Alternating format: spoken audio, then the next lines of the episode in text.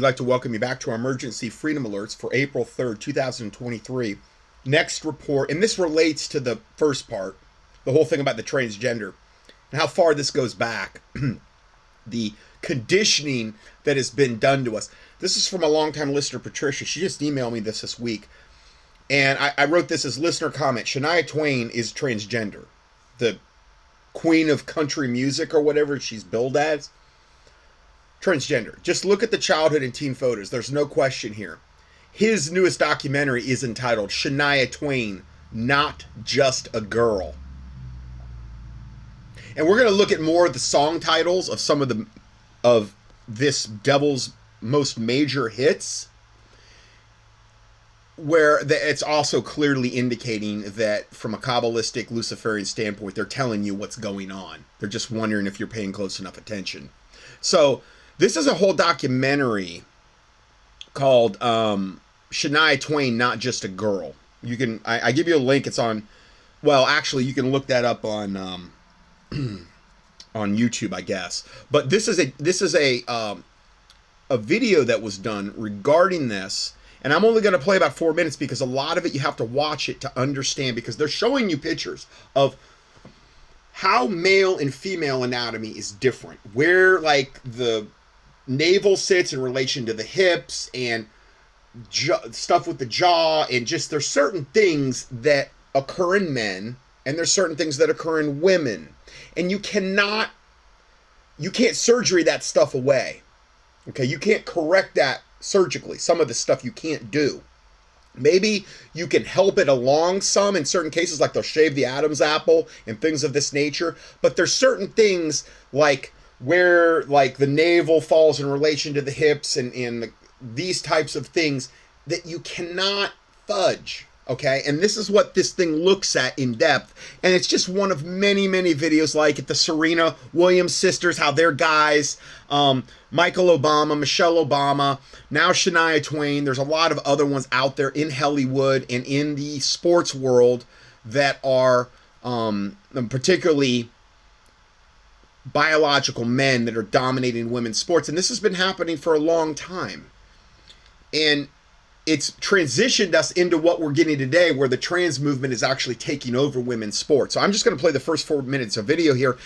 You can watch the rest of it because it's really, a lot of it's very visual and you have to watch it to fully appreciate it.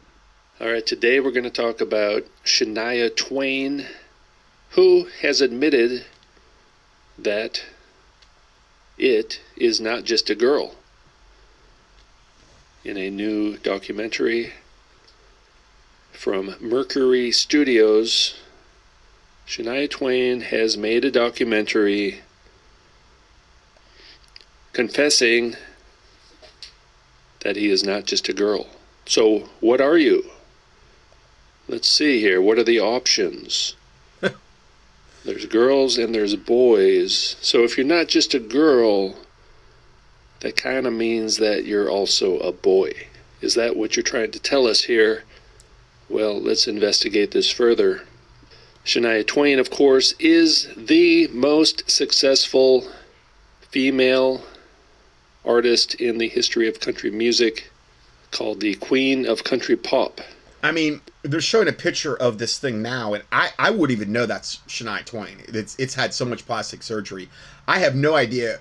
That person looks nothing like what the earlier derivations. It doesn't look like it's aged a whole lot, but it looks so different from all the plastic surgery. I would never know that's Shania Twain in a million years. That's how, and that goes along with the whole thing of this whole transgender thing with the surgeries and that. Sold over 100 million records, best-selling female artist in country music history. Right. Man, I feel like a woman. Ah. If someone feels like a woman. Right. It kind of implies one of its greatest hits. Man, I feel like a woman. Well, why wouldn't you feel like a woman if you were a woman?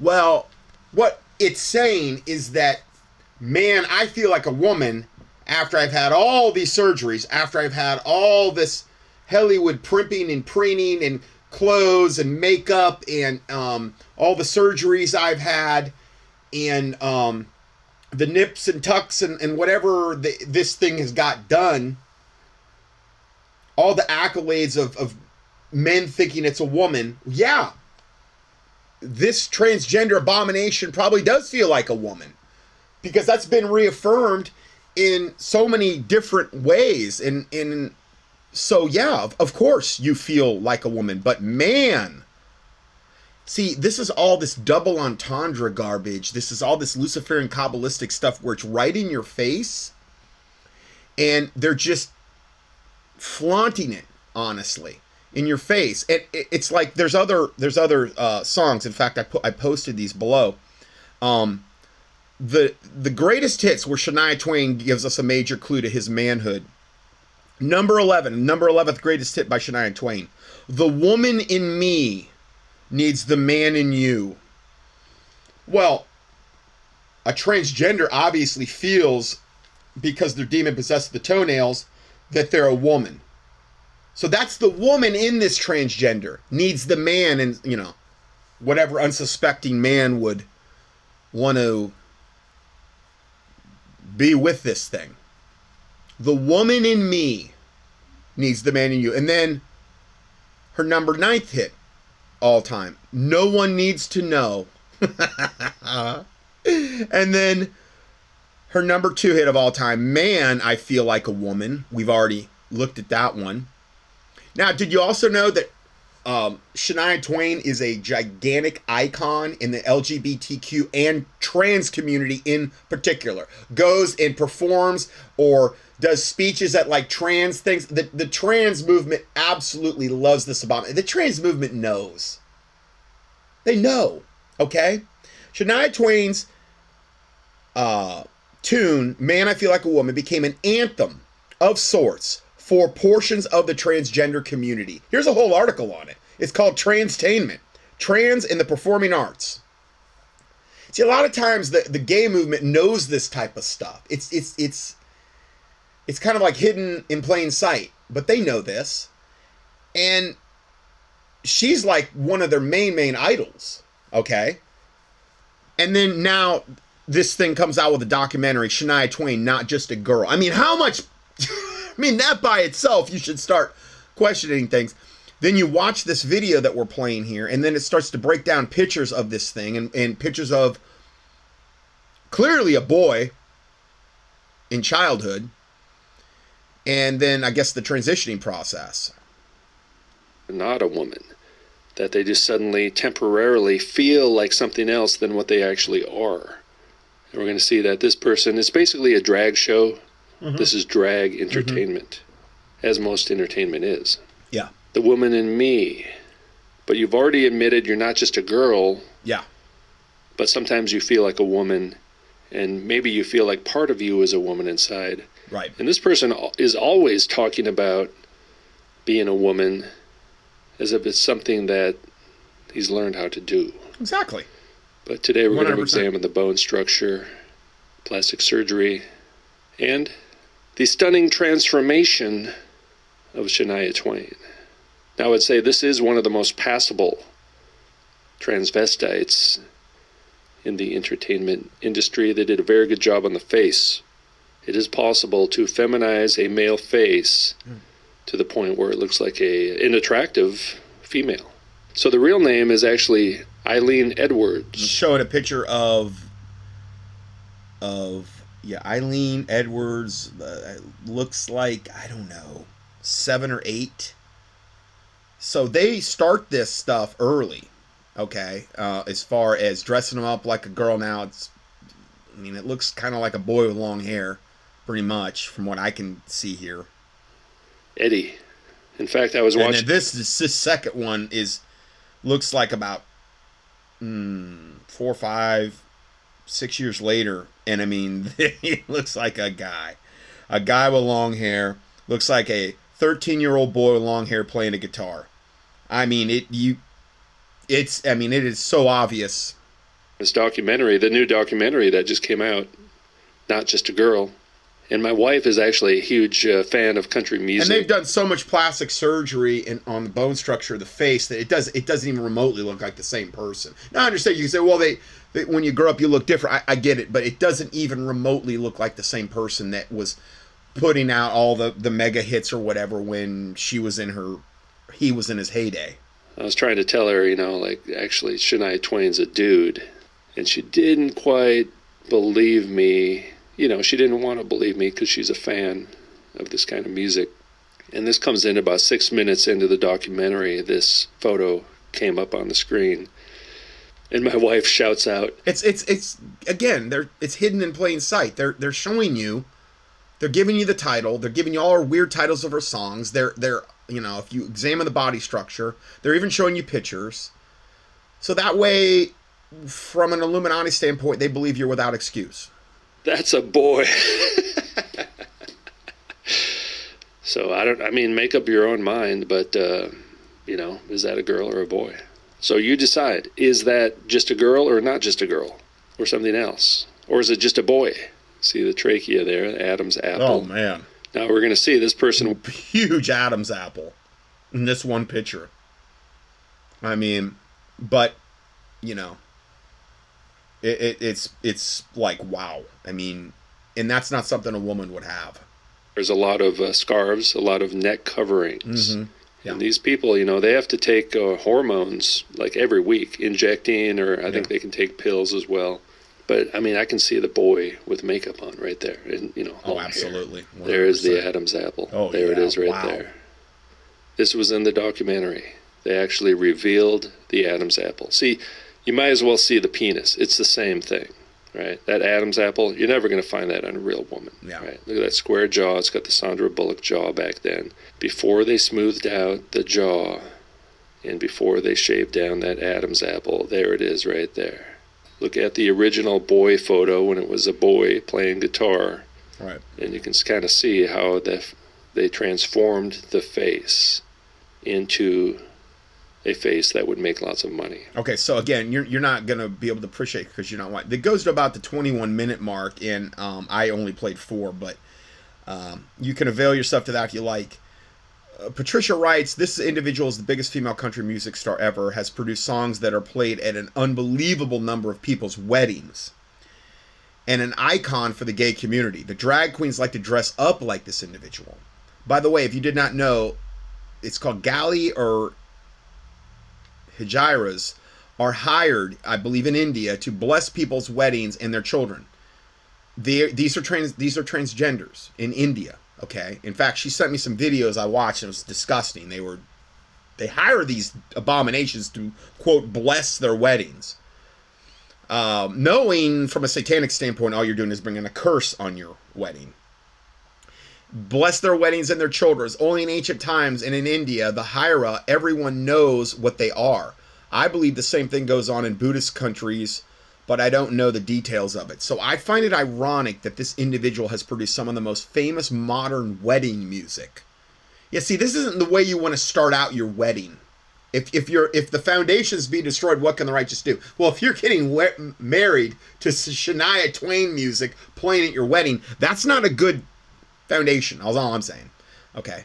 Notice the dress in this video and the mark on the forehead. And yeah, he's actually dressed up like one of these Hiras in this particular video. And it's Shania Twain from this moment on. And again, if I play the video, you're not going to see it. So you'd have to actually watch it. So, I wanted to just kind of go over that. Then we have this just broke. Budweiser promoting Bud Light with the new transgender he/she spokesman. Budweiser, the king of beers, appears to many people have just committed brand suicide for Bud Light by bringing on a trans as a spokesperson. The executives who sell Bud Light beer to ordinary Americans have picked a new spokesman, Dylan McIlvaney, a formerly gay man who is now pretending to be a woman. Well, he's still a gay man, but he's pretending to be a woman. McIlvaney said, quote, "This month I celebrated my 365th day of womanhood." Okay. In this deluded mind state he's in, he thinks he's been a woman for 365 days. "And Bud Light sent me possibly the best gift ever. I could see a can with my face on it." Great. Check out the Instagram story to see how you can enjoy March Madness, the basketball thing, with Bud Light, and maybe win some money too. Dylan McIlvaney has become the new brand ambassador for Bud Light. The beer brand even made a special edition Dylan McIlvaney can celebrating this abomination's 365 days of girlhood. No, this is not an April Fool's. This is actually real. So this was posted. I'm going to go ahead and just play this video of this abomination announcing this so you can hear its voice and appreciate this a little bit more. Hi. Impressive carrying skills, right? I got some Bud Lights for us. So, I kept hearing about this thing called March Madness, and I thought we were all just having a hectic month, but it turns out it has something to do with sports. This is this Dylan McIlvaney, this transgender, and he's promoting Bud Light. And I'm not sure exactly which sport, but either way, it's a cause to celebrate. This month, I celebrated my day 365 of womanhood, and Bud Light sent me possibly the best gift ever, a can with my face on it. Check out my Instagram story to see how you can enjoy March Madness with Bud Light and maybe win some money, too. Love ya! Cheers! Go team! Whatever team you love, I love, too. Okay. Love ya. Okay. Break a leg. So this abomination, that's what its announcement was.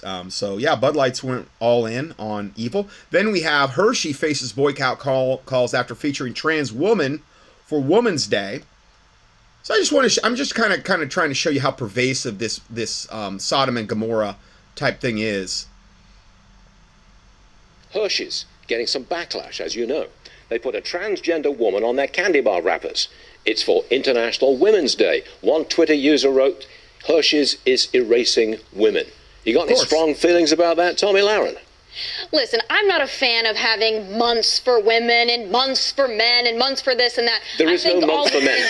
There is no month for men. You guys get it every other day. Every month is for men, really. You know, the feminists would argue, although the feminists have been rather quiet when the Rainbow Mafia has really gone to erase women from even our own month, even our own days. Oh, yeah. Then they start, the Rainbow Mafia comes in and they say, you know what, if you just identify as a woman, then we're going to put you on a pedestal. Honestly, does it really infuriate me? Is it something that's going to make me stop buying a Hershey? So, I mean, you know, we have that. And so Hershey's all in, too, on this. And you can see brand after brand after brand that are doing this. This just broke. Hellbound judge blocks Tennessee law. Tennessee law restricting drag shows was temporarily blocked by a judge on Friday. So this was trying to restrict it. No, this judge blocked it, preventing officials from enforcing laws over the next 2 weeks. Now, so he blocked this law aimed at protecting children from seeing drag shows. No, he says, no, they need to be able to see drag shows. And this decision by the U.S. District Judge Thomas Parker granted a temporary restraining order as he deemed the law likely both vague and overly broad, the Hill reported Saturday. Governor Bill Lee, Republican, signed the bill in March, and the law criminalizes drag shows that occur in public or in the view of children. According to Breitbart News, the bill classifies male and female impersonators as adult cabaret performers, and the outline continued, saying State Representative Chris Todd, Republican of Madison County, filed the bill saying, quote, "This is a common sense child safety bill." The bill passed 79-19, and it makes it illegal to host an adult cabaret performance in a location where children are present. I mean, you know, common sense. Okay, common sense. No, this devil judge says, no, we're going to block that because those children need to be able to be brainwashed by these transgender devils. The legislation which was proposed by Senate Majority Leader Jack Johnson also bans adult cabaret performances on public property.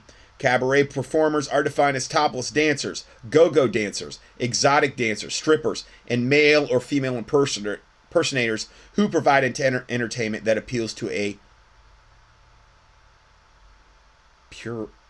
prurient interest, whatever that is. Okay, so yeah, so again, it's being defended by law. in these types of things. So now, what does the Bible say about these transgender LGBTQ abominations? Sodom and Gomorrah tells us a lot about their coming judgment. Luke 17:1 says, Jesus said, then he said unto his disciples, it is impossible that offenses will come, which is what we've been talking about today. All of this is absolutely 100% offensive. But woe unto him through whom they come. So woe unto all these devils defending evil. Those cops, the transgender, the media, whoever's on, Biden and them, whoever is on the side of wickedness. Woe unto him through whom they come. It were better for him that a millstone were hanged about his neck and he be cast into the sea than he should offend one of these little ones. And that's what goes on every single day.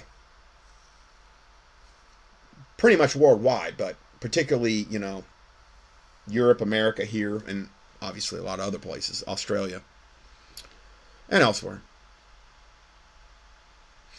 Isaiah 13:9 says, the show of their countenance doth witness against them, for they declare their sin as Sodom. Well, and again, they glory in their shame. Okay. They declare their sin as Sodom. They hide it not, especially when they get more emboldened and they don't see God's judgment anywhere. And then they see the media and the police and the law and the government behind them. Oh, they declare their sin as Sodom. They hide it not. Woe unto their soul, for they have rewarded evil unto themselves. See, they're digging their own graves, like I had mentioned earlier.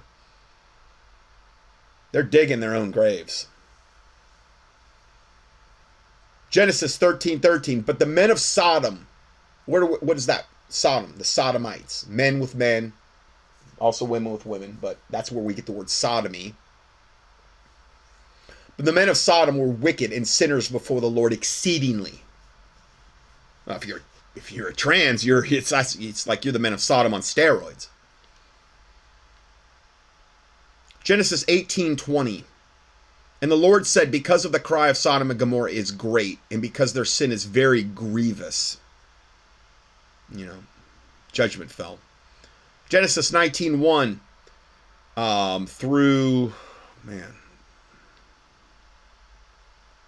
Genesis 19:1 through, really through 11, and then we skipped to verse 24. And there came two angels to Sodom at even, meaning evening, and Lot sat at the gate of Sodom, and Lot, seeing them, rose up to meet them. These are two angels, okay? Angels in the Bible typically always appear as handsome men, from what I could gather, okay? And he bowed himself with his face toward the ground, and he said, behold now, my lords, turn in, I pray. And Lot knew instantly they were different, okay? They weren't like your average Sodom and Gomorrah devil that were going and coming. Lot knew instantly there was a difference, or he wouldn't have said all this stuff. Okay, he bowed himself with his face toward the ground. He said, behold now, my lords, turn in, I pray you, into your servant's house, and tarry all night, and wash your feet, and ye shall rise up early, and go on your ways. And he was like, okay, you can stay with me. I know how wicked this city is. Come to my house. I'll supply all your needs, and then you can get out of Dodge in the morning, because he didn't want them to even defile themselves with this place. Basically, that's what we're reading between the lines here. Okay, and they said, nay, but we will abide in the street all night. The angel said that to Lot. So basically, this is what Lot did. And he pressed upon them greatly, because he knew how wicked the men were there. Okay, and they turned in unto him and entered into his house. And he made them a feast and did bake unleavened bread. And they did eat. But before they lay down, the men of the city, even the men of Sodom, compassed the house round, both old and young.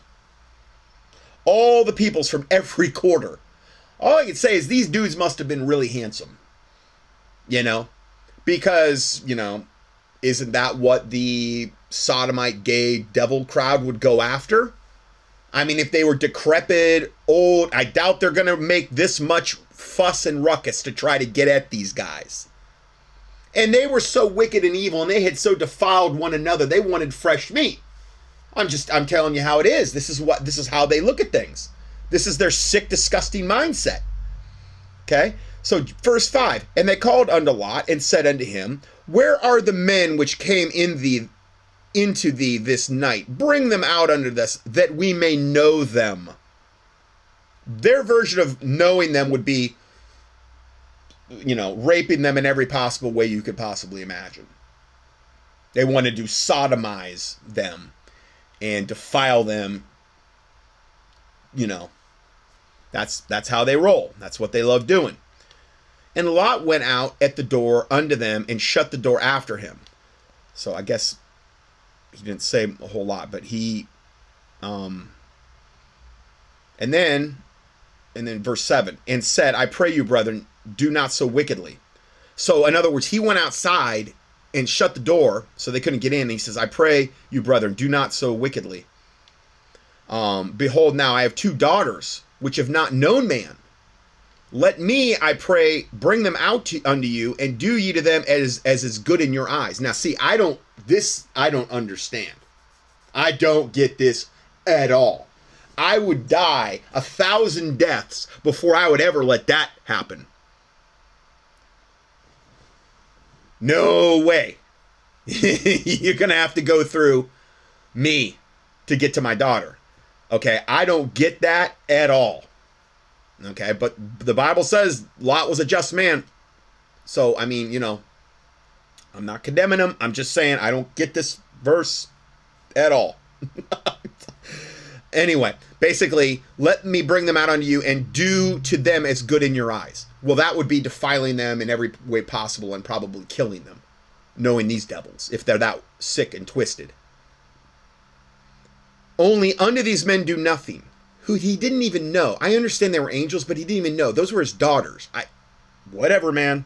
For therefore came they under the shadow of my roof. Well, you could say it was a different culture. Oh, okay, whatever. I'll never get those couple verses about Lot. Genesis 9. And then his daughters end up having sex with him because they got him drunk. And I don't know if that was maybe part of the whole punishment for offering up his daughters. I don't know. But anyway, and they said, stand back. And they said again, this one fellow came to sojourn, and he will needs be a judge. Meaning Lot came and lived with them willingly as a sojourner. He wasn't born there. And this is why I caution people so much about living in big cities, for this exact concept, because you always see the most wickedness going on wherever you have cities. And I'm sure particular cities left unto themselves that are godless can be a lot worse than maybe the next city over. Okay, well, this is an extreme example of how bad it can get in a city. In cities, you're going to have you're always going to have your bars, your strip joints, your lingerie places, your abortion clinics, you know, every manner of wickedness you could think of. That's typically what you'll get in a city. Okay, and so this one fellow came to sojourn, and he will needs be a judge, meaning, oh, you're judging us. And he wasn't even judging them, but this is how the LGBTQ community are. You don't give them what you want, and you have any kind of stance that's not just like theirs, as we just saw in the part 1. Oh, now you're judging us. No, he wasn't judging them at all. He was trying to plead with them. You know, he was offering up his daughters. Now we will deal worse with thee than with them. Oh, so then the threats come of death, essentially. And they pressed sore upon the man, even Lot, and came near to break the door. But the men put forth their hands, meaning the angels did, and pulled Lot into the house to them and shut the door. The angels basically saved his life because they didn't like the answer, because they wanted to, you know, sexually defile these angels so bad that they were just totally, I mean, they're totally demon-possessed of the toenails, and those demons were coming to the surface. And the demons didn't want to be denied. To the point where we'll kill everybody and, you know, whatever it takes to get in there. And they, meaning the angels, smote the men that were at the door of the house with blindness, both small and great. Now, remember, it said that, let me just read that other thing. Yeah. The men of the city, even the men of Sodom, compassed the house round about. So they were surrounding the house. These disgusting pig devils, sodomite devils, surrounding the house, both young and old, all the people from every quarter. So evidently the word got out real quick to all these queer devils, sodomites, that, oh man, there's two really good looking guys that came in Sydney, and that's fresh meat, man, it's go time. We're gonna go there, we're gonna rape and rape and rape.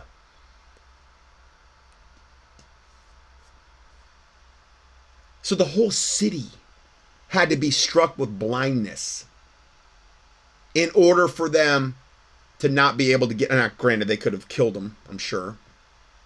And that happened quickly anyway. Praise the Lord Jesus Christ. Because, hey, when wickedness is judged, good things always happen. You know, the wicked will do wickedly and make no apologies for it. So they've chosen their way. Okay, so then going further, they smote the men that were at the door of the house with blindness, both small and great, so that they wearied themselves to find the door. Now let that sink in. It gives you the impression that all the great men, small and great, from every quarter of the city were surrounding the house. The angel struck them with blindness, and they were so demon-possessed and sexually motivated that that didn't stop them. They were wearying themselves to find the door. It didn't stop them. They're blind. Can you imagine? And you'd think that'd scare you pretty bad, being blind all of a sudden. No. Where's the door? I mean, we are talking pure evil. Pure, and it reminds me a lot about what we just talked about in part one. This mindset of just pure evil, where no moral logic applies anymore. The only thing that matters is demon-possessed sexual carnality, which is really what the transgender movement is all about. It's where we've gotten to as a society. I know, I understand, there's still good people, there's still Christians, I get that. I'm just saying, this is just being shoved down our throats increasingly and increasingly.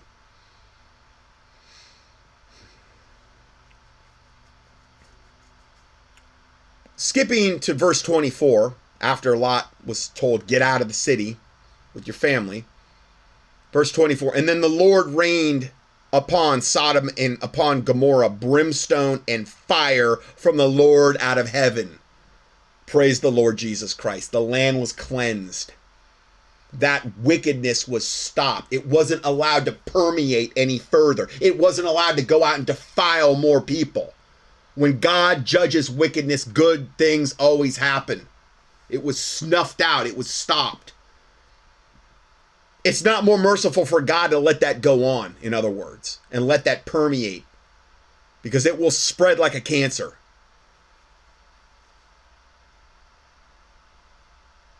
And then going to verse 28 then, and he looked toward Sodom and Gomorrah and toward all the land of the plain, and beheld, lo, the smoke of the country went up as smoke of a furnace. Deuteronomy 29:23, and that whole land thereof is brimstone and salt and burning, that is not sown, nor beareth, nor any grass groweth therein. Like the overthrow of Sodom and Gomorrah, which the Lord overthrew in his anger and in his wrath. Yeah, it wasn't even going to produce anything more. They've found Sodom and Gomorrah. I've seen videos on, you know, where they found it in the Middle East, and they're still, they can still find the fire, the brimstone. Some of them aren't consumed totally, and it'll still burn. And you could tell it was a town that was just basically like incinerated, vaporized. And nothing grows there to this day. Nothing lives there or grows there, just like this Bible verse says. And the burning that is not sown, nor beareth, nor any grass growth therein, like the overthrow of Sodom and Gomorrah. It's the way it is to this day. 2 Peter 2:6, and turning the cities of Sodom and Gomorrah, and this is New Testament, into ashes, condemned them with an overthrow, making them an ensample unto those that after should live ungodly. See, God did that for the benefit of not only the righteous, but the unrighteous. He overthrew them, making them an example. unto those that should live ungodly. Basically saying, this is going to be your fate if you go down this road, devils. This is why God's judgment is what we need.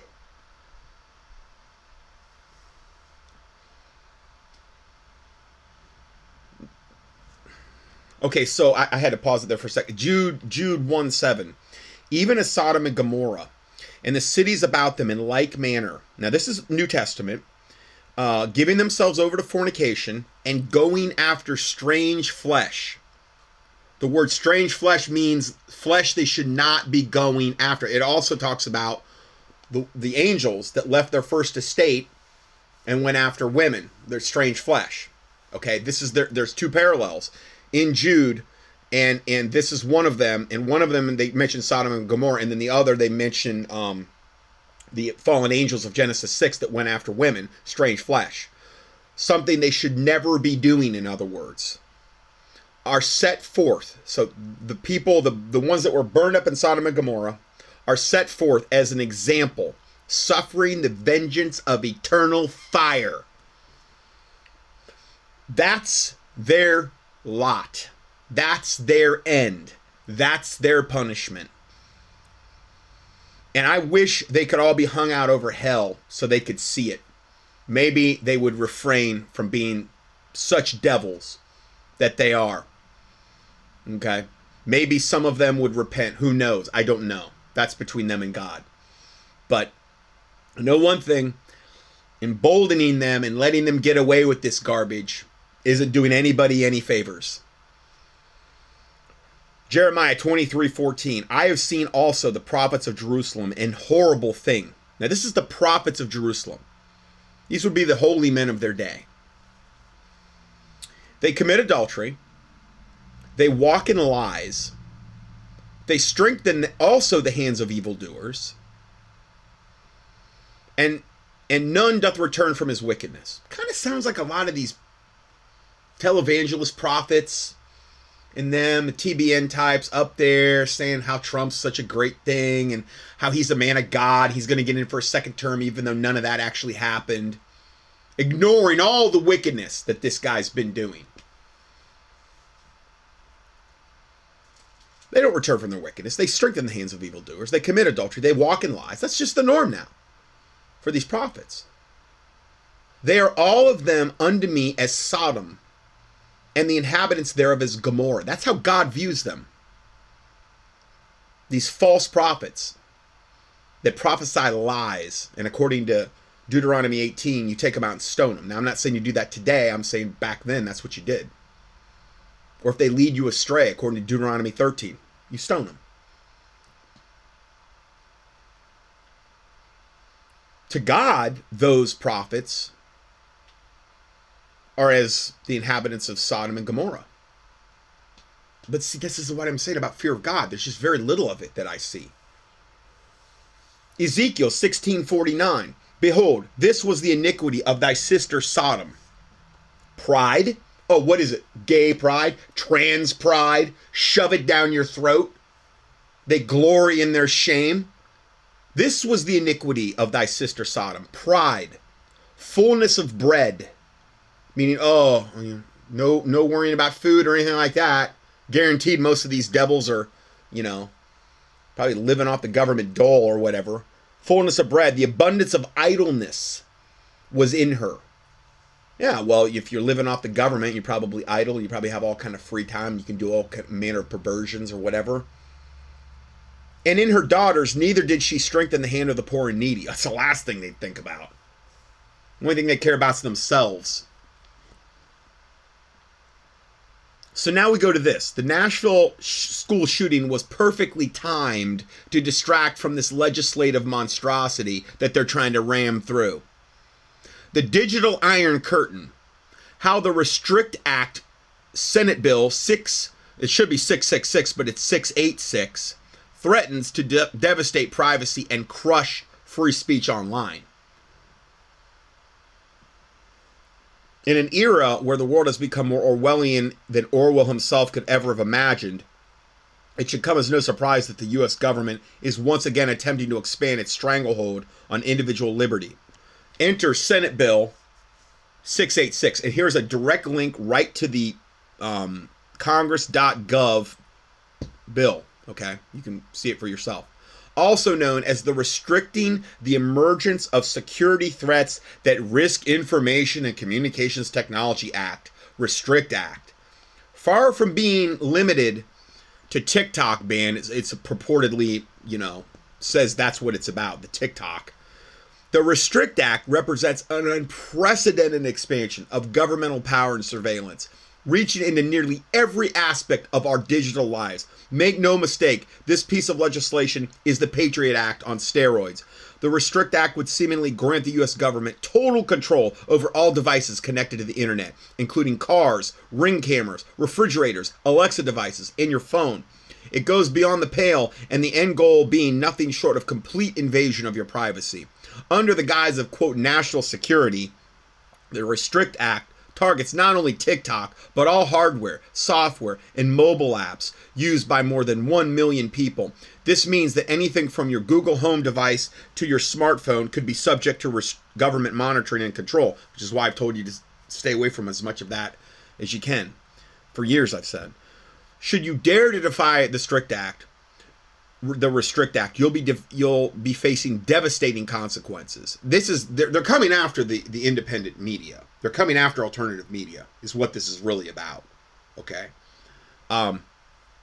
Violators will be slapped with a 20-year prison sentence, civil forfeiture, and denial of freedom of information requests. All this in mind for simply trying to maintain some semblance of privacy in your own home.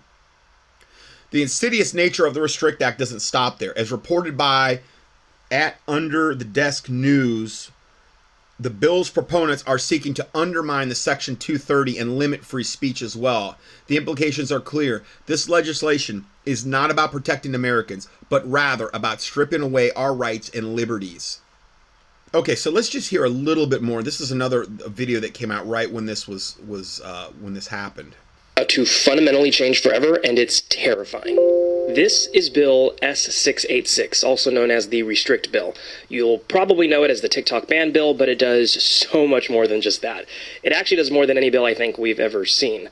I encourage everyone to read it by going here and clicking the text tab, but here are the main takeaways. Foreign adversaries can change by definition, but a few are already listed. They are the People's Republic of China, including Hong Kong, Special Administration Region, the Republic of Cuba, the Islamic Republic of Iran, the Democratic People's Republic of Korea, and of course, the Russian Federation and Venezuela under the regime of Nicolas Maduro Moros. I hope I pronounced that correctly, but these definitions can change at any time. The bill covers hardware technology like modems, routers, and home cameras, and virtual tech like VPNs, and basically bans them if they are manufactured by or used to contact and deal with foreign adversaries. Speaking of VPNs, using VPNs to bypass banned apps such as TikTok is made a criminal act under this bill, and the penalty, it's a minimum imprisonment of 20 years and a minimum fine of $250,000 or $1 million, depending if you knowingly did so to access banned content. I think it should be also 30 days in the electric chair and a slow, painful death, obviously. Obviously this is total insanity, what we're dealing with here. The bill gives the federal government the power to monitor any activity used by these suspected devices, virtual or otherwise. Essentially, they can monitor what you are doing at home 24/7 without even informing you. This includes things such as routers, video games, streaming apps, smart thermostats, ring cameras, basically anything that uses the internet. Now, the real terrifying part of all of this... This is also all retroactive, meaning they can go back decades or whatever, and if you've ever done anything they perceive as whatever. I'm like, just whatever. Do what you got to do. You might get a real surprise if you come here because I believe God can protect me from you devils or whatever.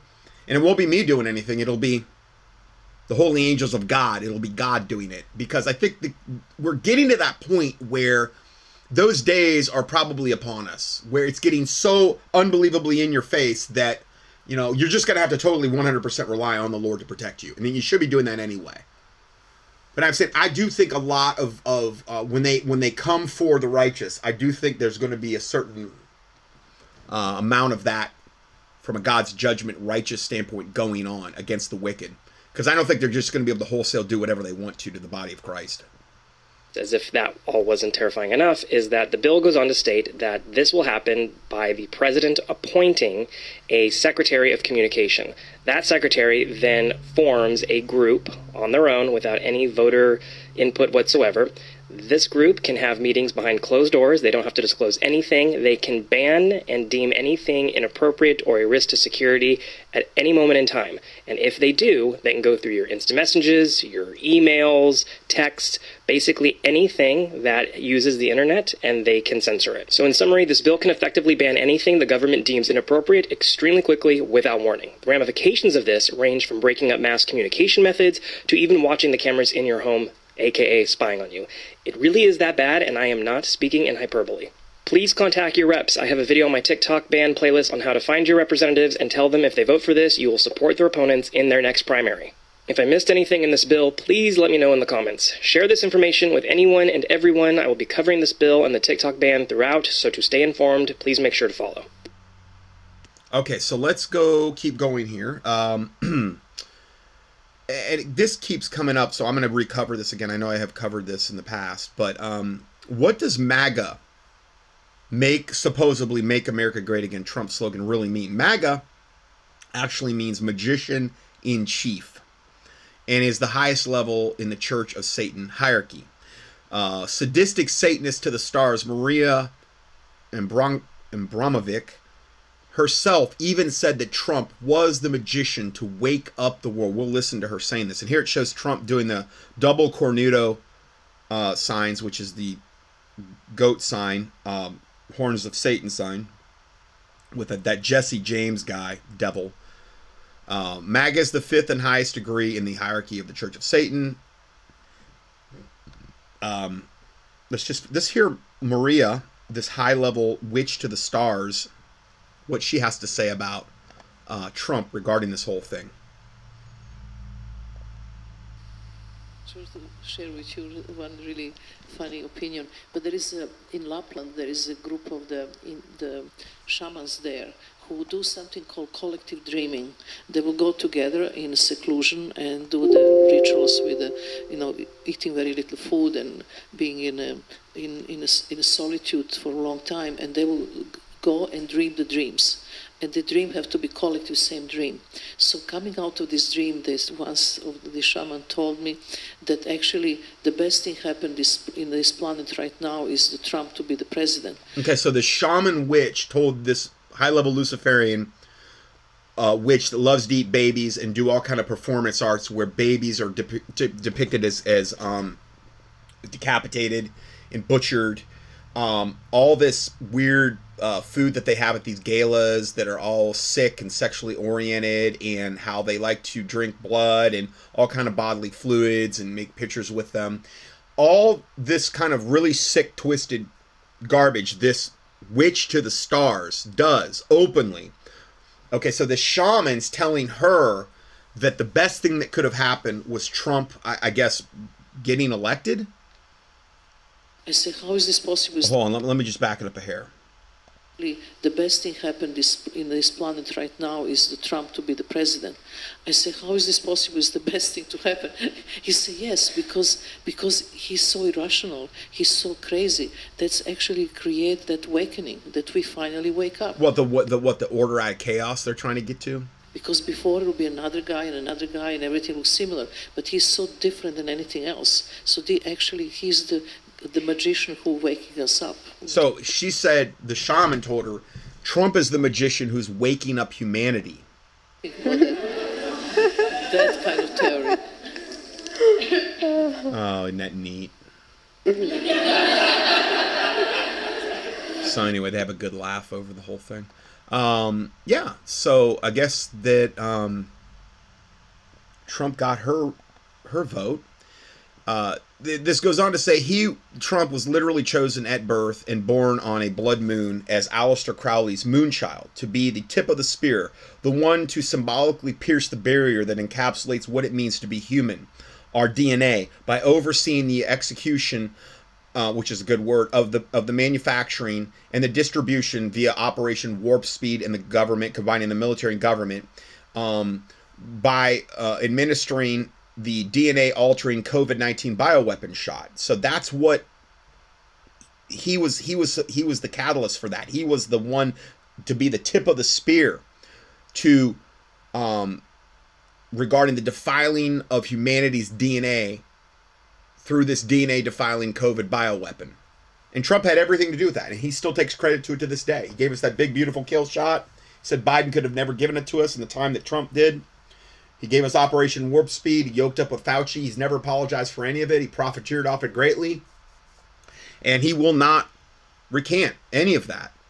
MAGA is also the highest level one can ascend to in the Church of Satan. I'm surprised that she didn't include that in the piece, meaning Maria Abramovic. But otherwise, a fantastic etymological decode of the MAGA slogan and further verification that Trump has always been a serpentine Jesuit puppet, also compromised by Israeli cash. Yeah, I've said how the Israeli Zionistic arm of the Illuminati has bought, sold, and paid for Trump for many, many, many decades. Bailed him out of numerous bankruptcies. The facts are all there. I've played. I mean, it's not. That is not a mystery. That is not something that. I mean, it's so hidden. There's documentaries on it where it's openly admitted to. You know, and Trump's never disputed it. The "Make America Great Again" slogan is literally a satanic spell, just like the satanic trinity of Baal, Lucifer, Moloch, that's embedded into the Black Lives Matter, Baal, Lucifer, Moloch, Black Lives Matter slogan. Yeah, 100%. Also, MAGA in Latin means the word witch. Okay, and here's a little link to that if you want to explore that. And here's another one. In Irish mythology and in the Irish pantheon of devils, MAGA is the Irish ruler goddess, First Lady of the Red Branch, a daughter of Agnes, the love god. Also, President Trump and MAGA. MAGA is the highest degree in Church of Satan, which is the fifth degree, which is MAGA or Magus, fifth degree. Those who hold the third through fifth degrees are all members of the priesthood of Mendes, like the goat of Mendes, which is Baphomet, and individuals with these titles may be called reverend. Ah, reverend. So these degrees in the First Church of Satan, you can call yourself. See, reverend is only used one time in the Bible. And it's holy and reverend is he, in reference to God. Reverend is not a title that any man should ever take, ever. But yet it's so common. What makes you think you're to be reverenced or reverend? What makes you think that? Taking on a title like that's pure pride. And it is only used one time in the King James Bible, and it's in reference to God. That's not something I would mess with. I did a whole teaching on that. Just key in reverend in the keyword search box at contendingfortruth.com. Members of the priesthood make up the Council of Nine, which is the ruling body of the Church of Satan. Okay, so yeah, there's no red flags there whatsoever. Now, also, have you heard about this new wonderful drink that's out on the market?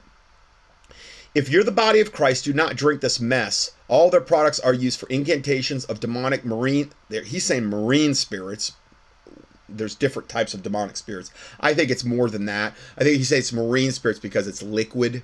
Okay, if you have repent like I have. Now I don't understand why any Christian would ever get confused about this and drink Liquid Death,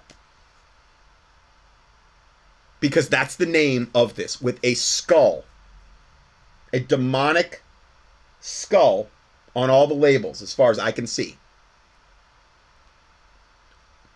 Why would you do this? Liquid Death, rest in peach in this particular flavor. Has a big skull on it, Liquid Death. And it shows some of their other stuff. They show you the real thing as it's a joke, so you don't believe it. And they're showing a high priestess offering this water to devils. It's canned, okay? This is real. You can go get it in the stores. It's in the stores in America. Liquid Death claims that their water is infused with demons. They get around this by claiming this is an April Fool's joke, but it's the truth in plain sight is what it is.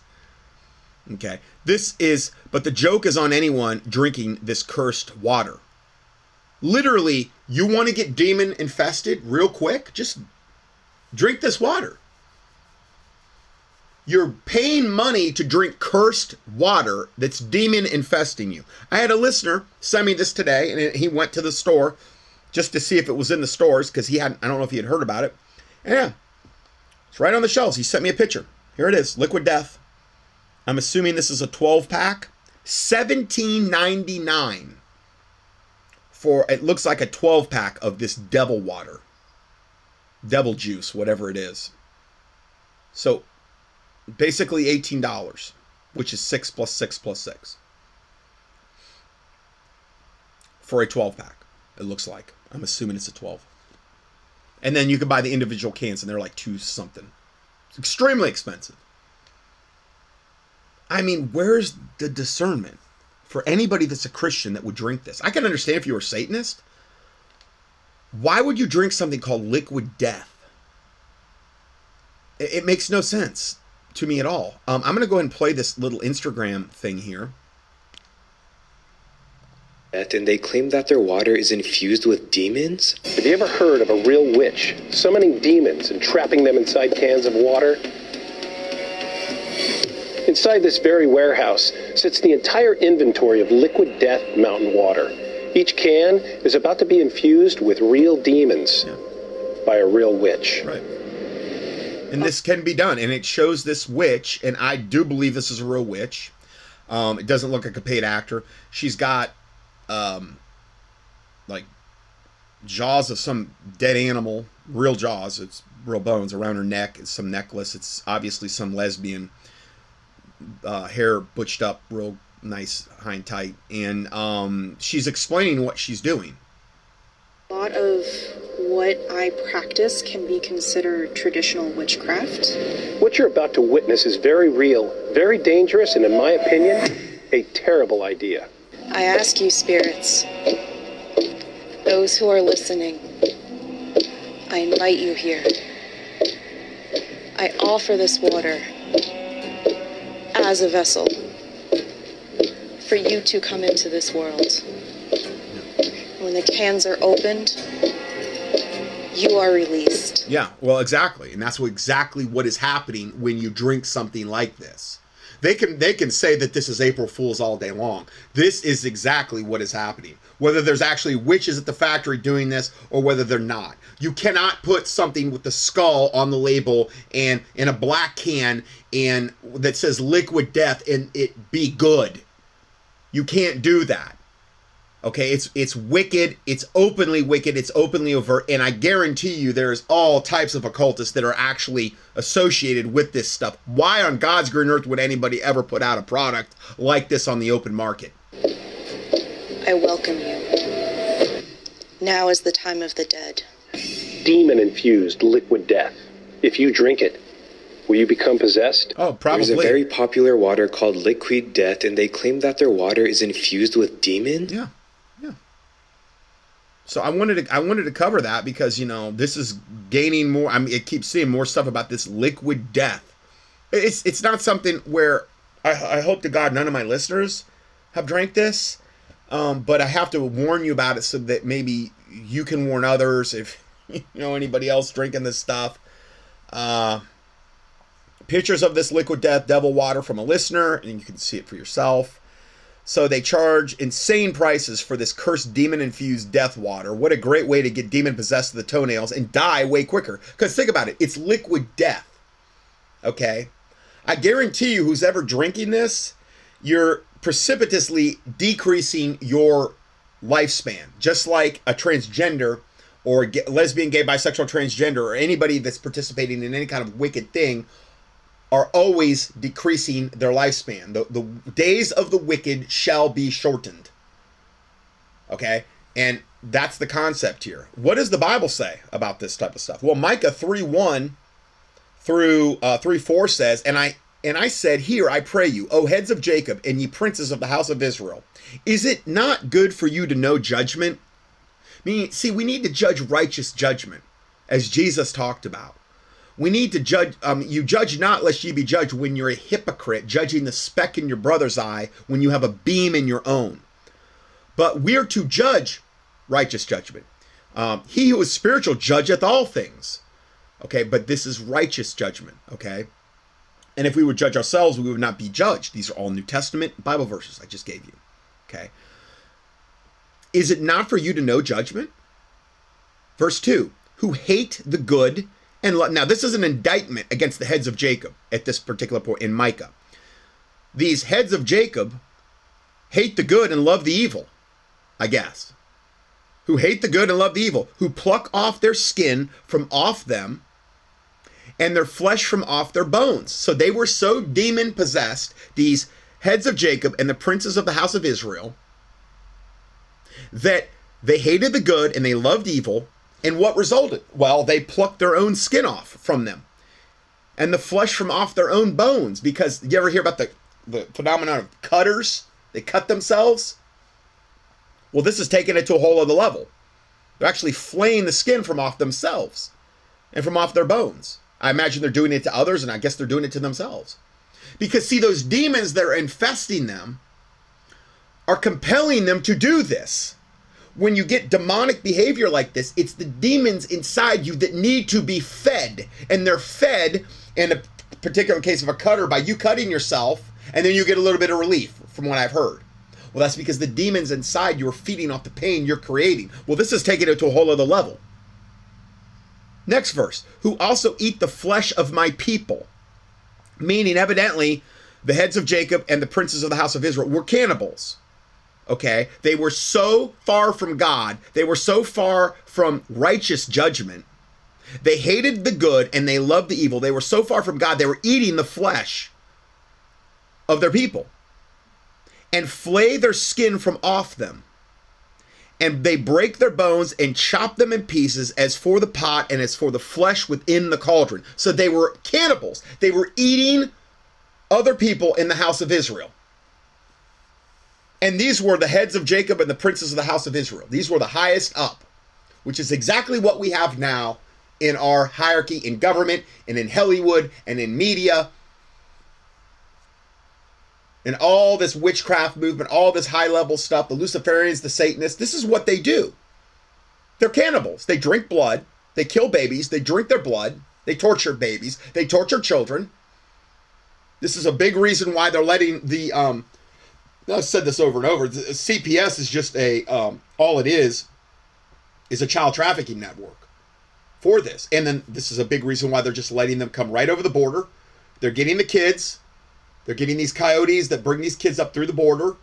They get them on these buses. I've even played the videos of them putting them, loading them on buses, and they disappear. They're never to be seen again, because these devils have to be fed. These Satanists and Luciferian networks have to have children for their adrenochrome production. Some of them go to that. Some of them go to be sacrificed. Some of them go to be sexually tortured and kept in prison. And some of them end up in a derivation of all of that. That's what our government does, this exact thing. And I'm not saying all aspects of our government, but this is the norm just today as it was then, in Micah 3. Then verse 4 says, then shall they cry unto the Lord, but he will not hear them. He will even hide his face from them at that time, as they have behaved themselves ill in their doings. So when they cry out for mercy, when these same devils that do this, that cannibalize, that flay their own flesh off and eat the skin from off them and the flesh from their bones, who also eat the flesh of my people, when they finally cry out for God's mercy, they're not going to obtain any mercy. These trans people aren't going to obtain any mercy that seek to defile children. It were better that a millstone were hung about their neck and they be cast into the midst of the sea. This is why I keep saying that God's judgment is good. It's always good. It may not be the most pleasant thing, but look at how society's degenerating because we have a lack of God's judgment on this wickedness and sin. And the Bible says judgment must begin at the house of the Lord. So that's where we needed to start first. On this gelded church that does nothing regarding all these matters that I tend to cover, and some ministries like mine tend to cover on a weekly basis. And I'm not saying that because I think I'm perfect. I'm just saying this is stuff I'm just documenting. This isn't like I'm so smart. This is right out in the open, this stuff.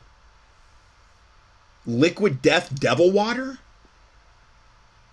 I mean, anyway. What does the Bible also say? Psalm 97:10, ye that love the Lord hate evil. He preserveth the soul of his saints. He delivereth them out of the hand of the wicked. Those are the verses you need to stand on when you feel like the walls are closing in.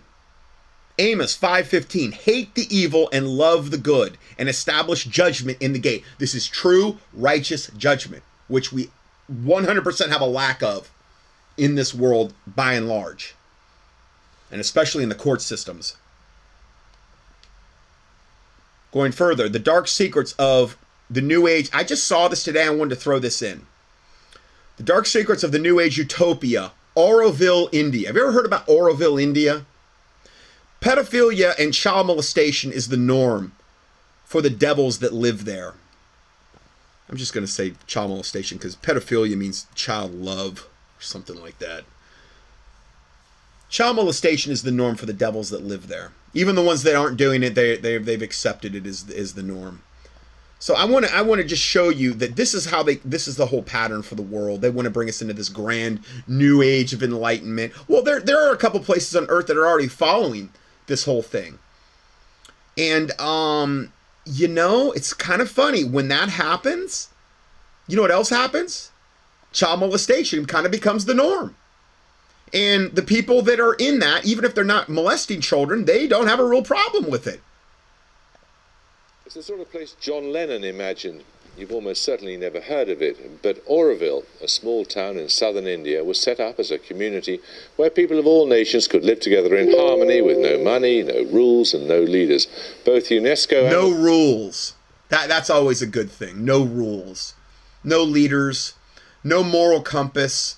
No Bible guiding their way. Well, what happens in those societies? Well, let's see. Dalai Lama have endorsed the place. The Indian government subsidizes it. But many local people say... So UNESCO, the UN, and the Dalai Lama, also a demon-possessed, child-molesting devil, have endorsed it. The Dalai Lama, who openly has bragged about, you know, basically they're a lot of the practices over there are, they start the day off with a glass of their own frothy urine that they have, and that's how they start the day off, you know, and they say that this is urine therapy and it's a really wonderful good thing. And it's just the whole concept of Hinduism and Buddhism. I mean, it's just millions or thousands of demons and devils that you're worshiping. So you would expect in that type of environment for some place like this to thrive.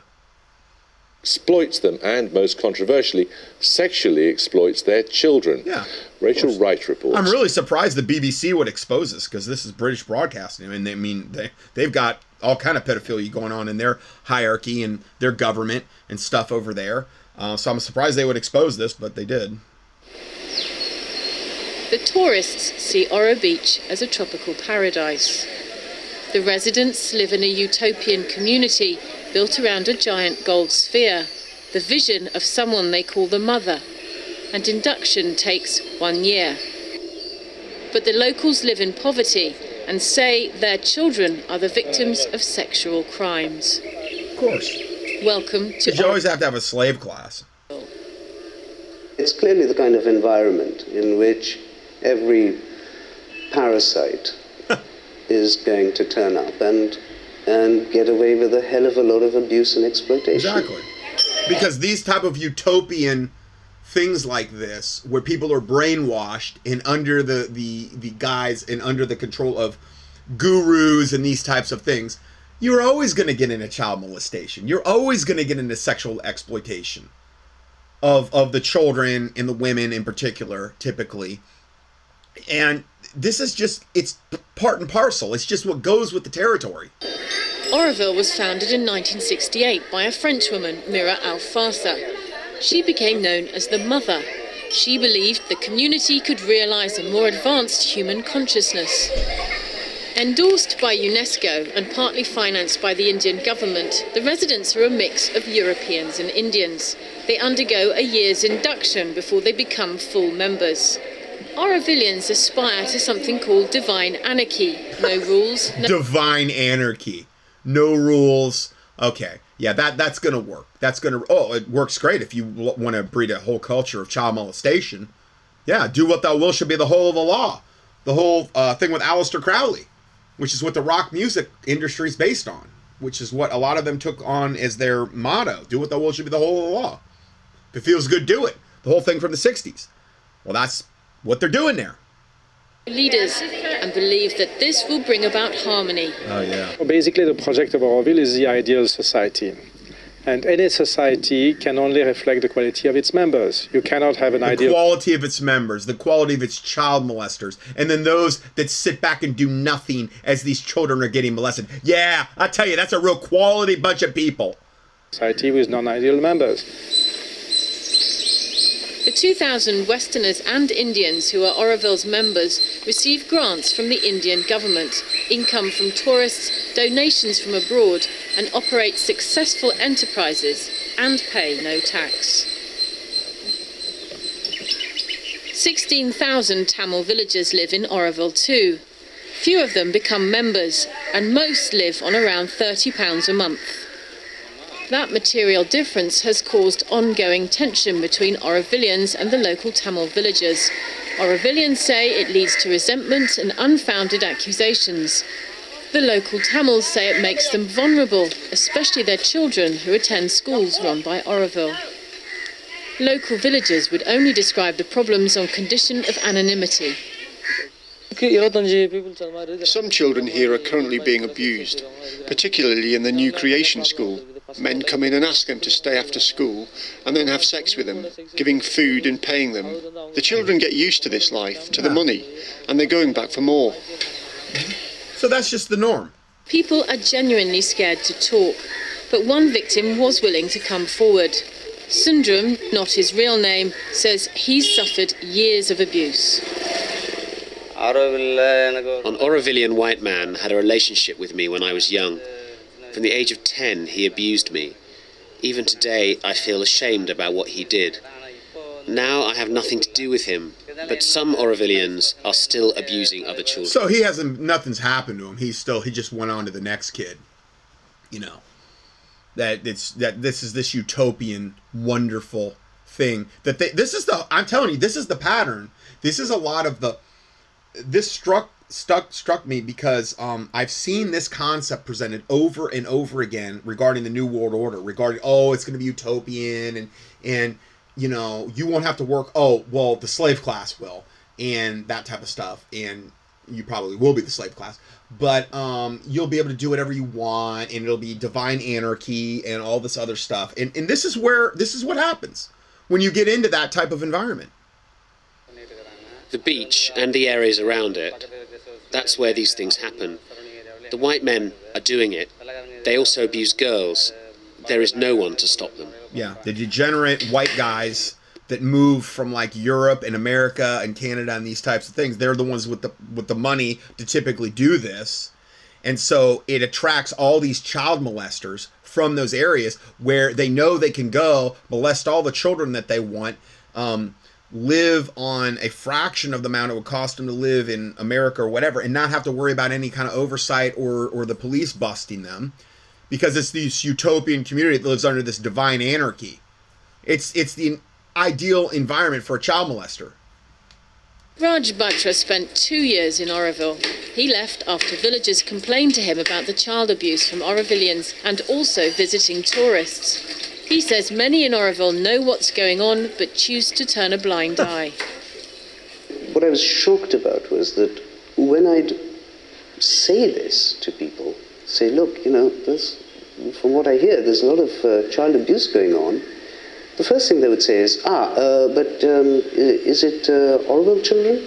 At which point I'd say, well, no, it's the local village children. And at that point, it would be, it's nothing to do with us. Okay, so it's nothing to do. So the degenerate devils that live there do nothing about any of it. So the child molesters go... I mean, this is like a dream for any child molester. Even the ones that are child molesters turn a blind eye. Well, it has nothing to do with us. Meaning their conscience is totally seared with a hot iron. They have no no righteousness in them at all. They're all, you know, they're all been turned over to a reprobate mind, every one of them. If you could let that happen to children and have no conscience about it at all. But see, that's what this breeds.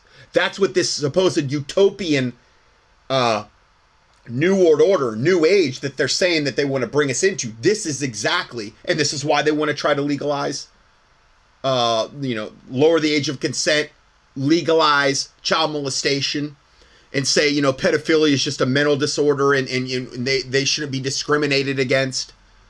It's where this whole transgender movement thing moves as well. And this is why I wanted to include this. I just saw this today and I thought it was a great little... This goes on to document a lot more, but I'll just play you that little part there. Okay, so shifting gears, what Christians don't know about C.S. Lewis and J.R.R. Tolkien. Right now, within our contemporary Christian culture, there are two secular storylines that have become accepted within a lot of Christian churches.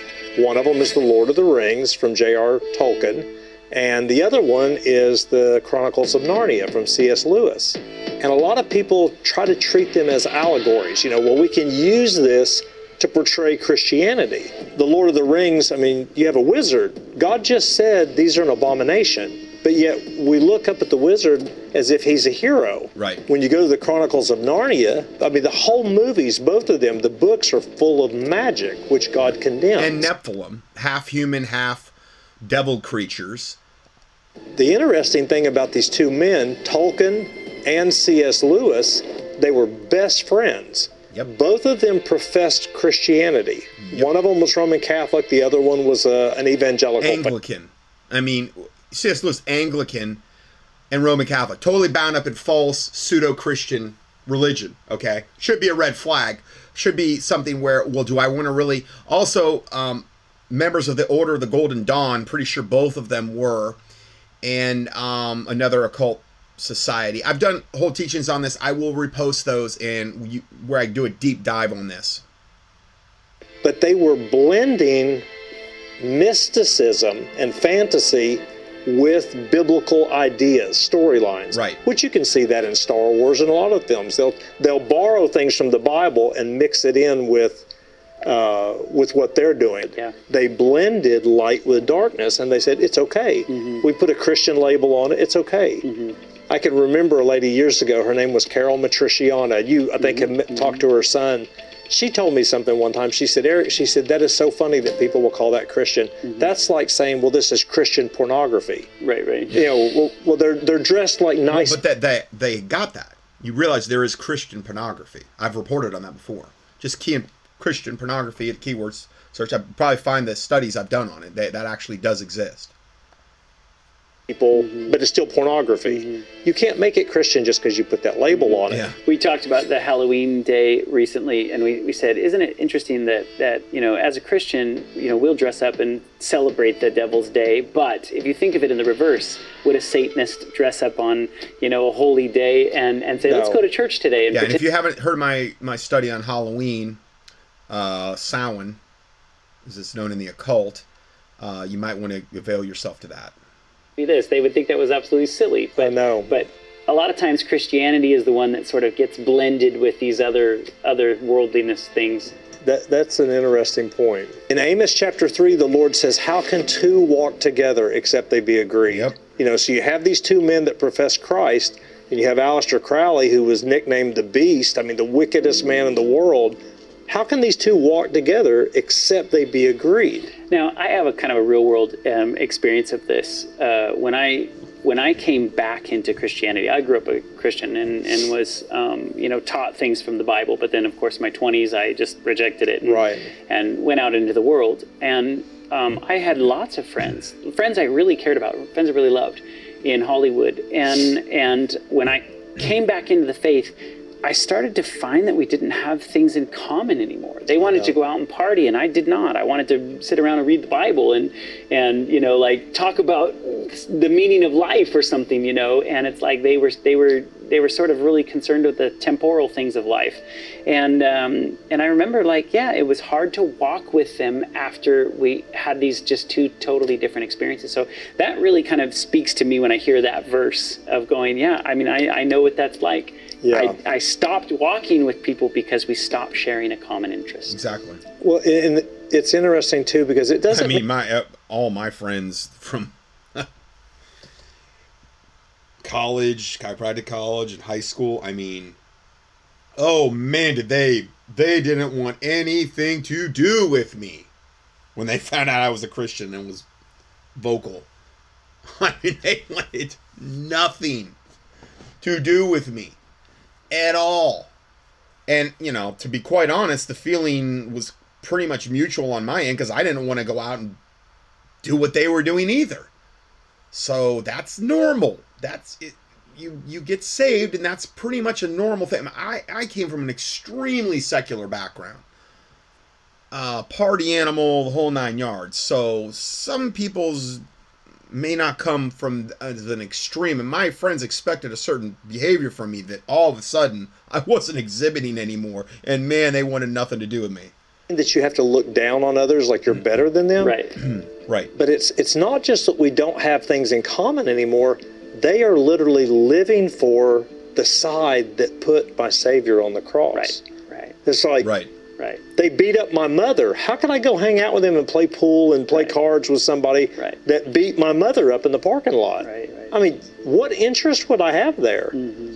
So we have to love people, and we have to desire to share Christ with them, and pray most of all that God will open their eyes so they can see. Mm-hmm. God goes on in 2 Corinthians chapter 6, and he says, and this is talking to us as Christians, he says, and what agreement hath the temple of God with idols? For we are the temple of the living God, as God has said, I will dwell in them, I will walk in them, and I will be their God, and they shall be my people. When we watch and behold these things, it opens a door so that evil spirits can come into us and live in us and walk in us.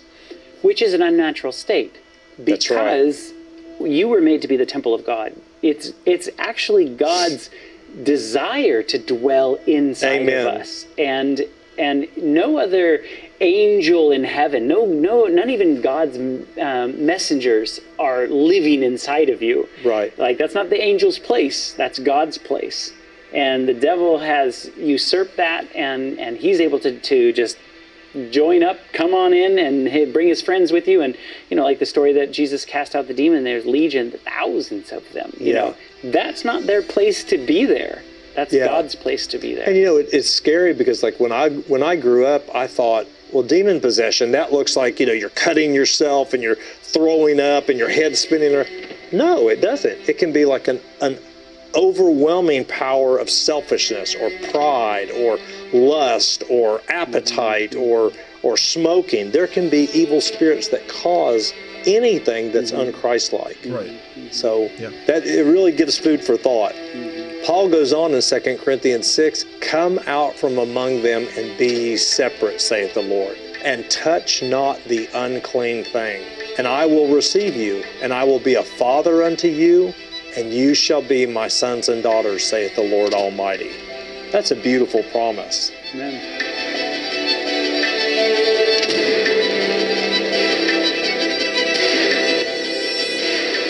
Okay, so we have that. Now let's go further here. Let's talk more about this. My teachings I've done. These are old. J.R.R. Tolkien, C.S. Lewis, the Inklings, which is their group I think they were in, Narnia and the Golden Dawn, the Order of the Golden Dawn. Part 1 and Part 2. This is all the way from 2008, so I apologize. The audio quality isn't the greatest, but you'll be able to hear it okay. Give you the links there. Or you can just key in Tolkien or C.S. Lewis, Inklings. You'll find it at contendingfortruth.com in the search box.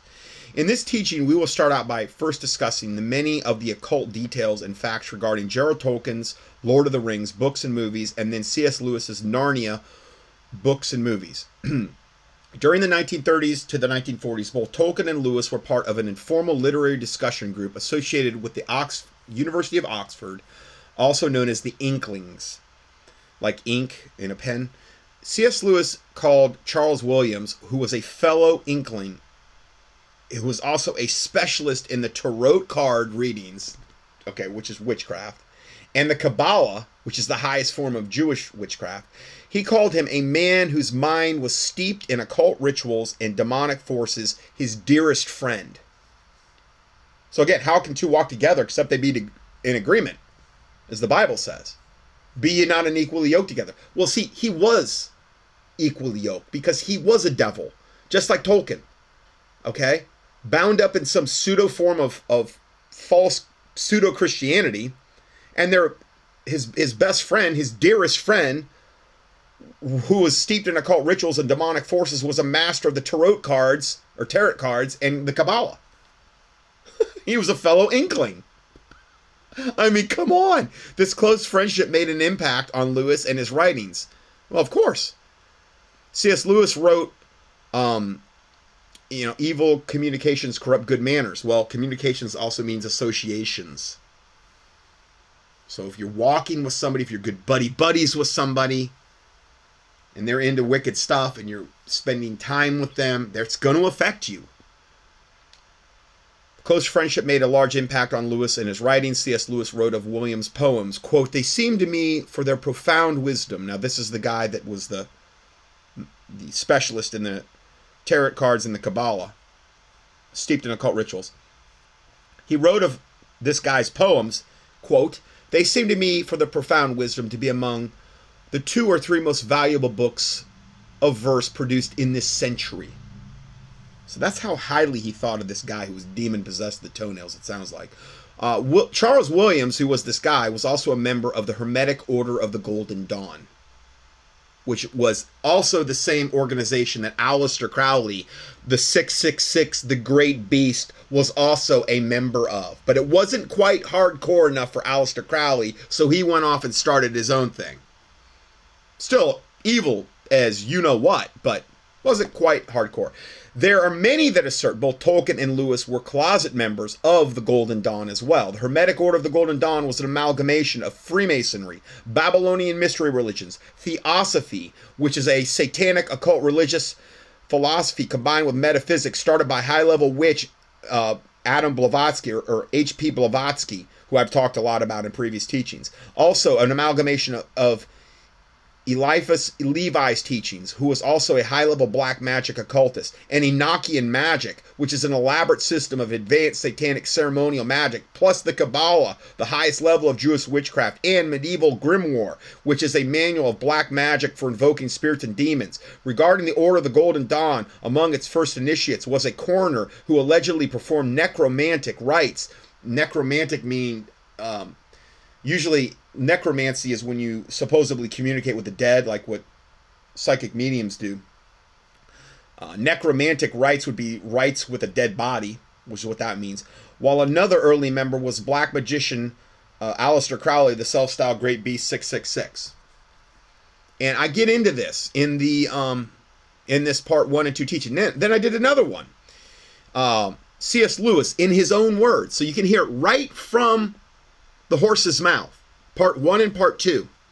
Today, C.S. Lewis is revered by many Christians as a master of Christian apologetics. Oh, I mean, all the time. You listen to Christian radio. I'm going down the road. Oh, C.S. Lewis. And oh, yeah. Always quoting from C.S. Lewis. And I'm thinking, man, you are so deluded and so deceived.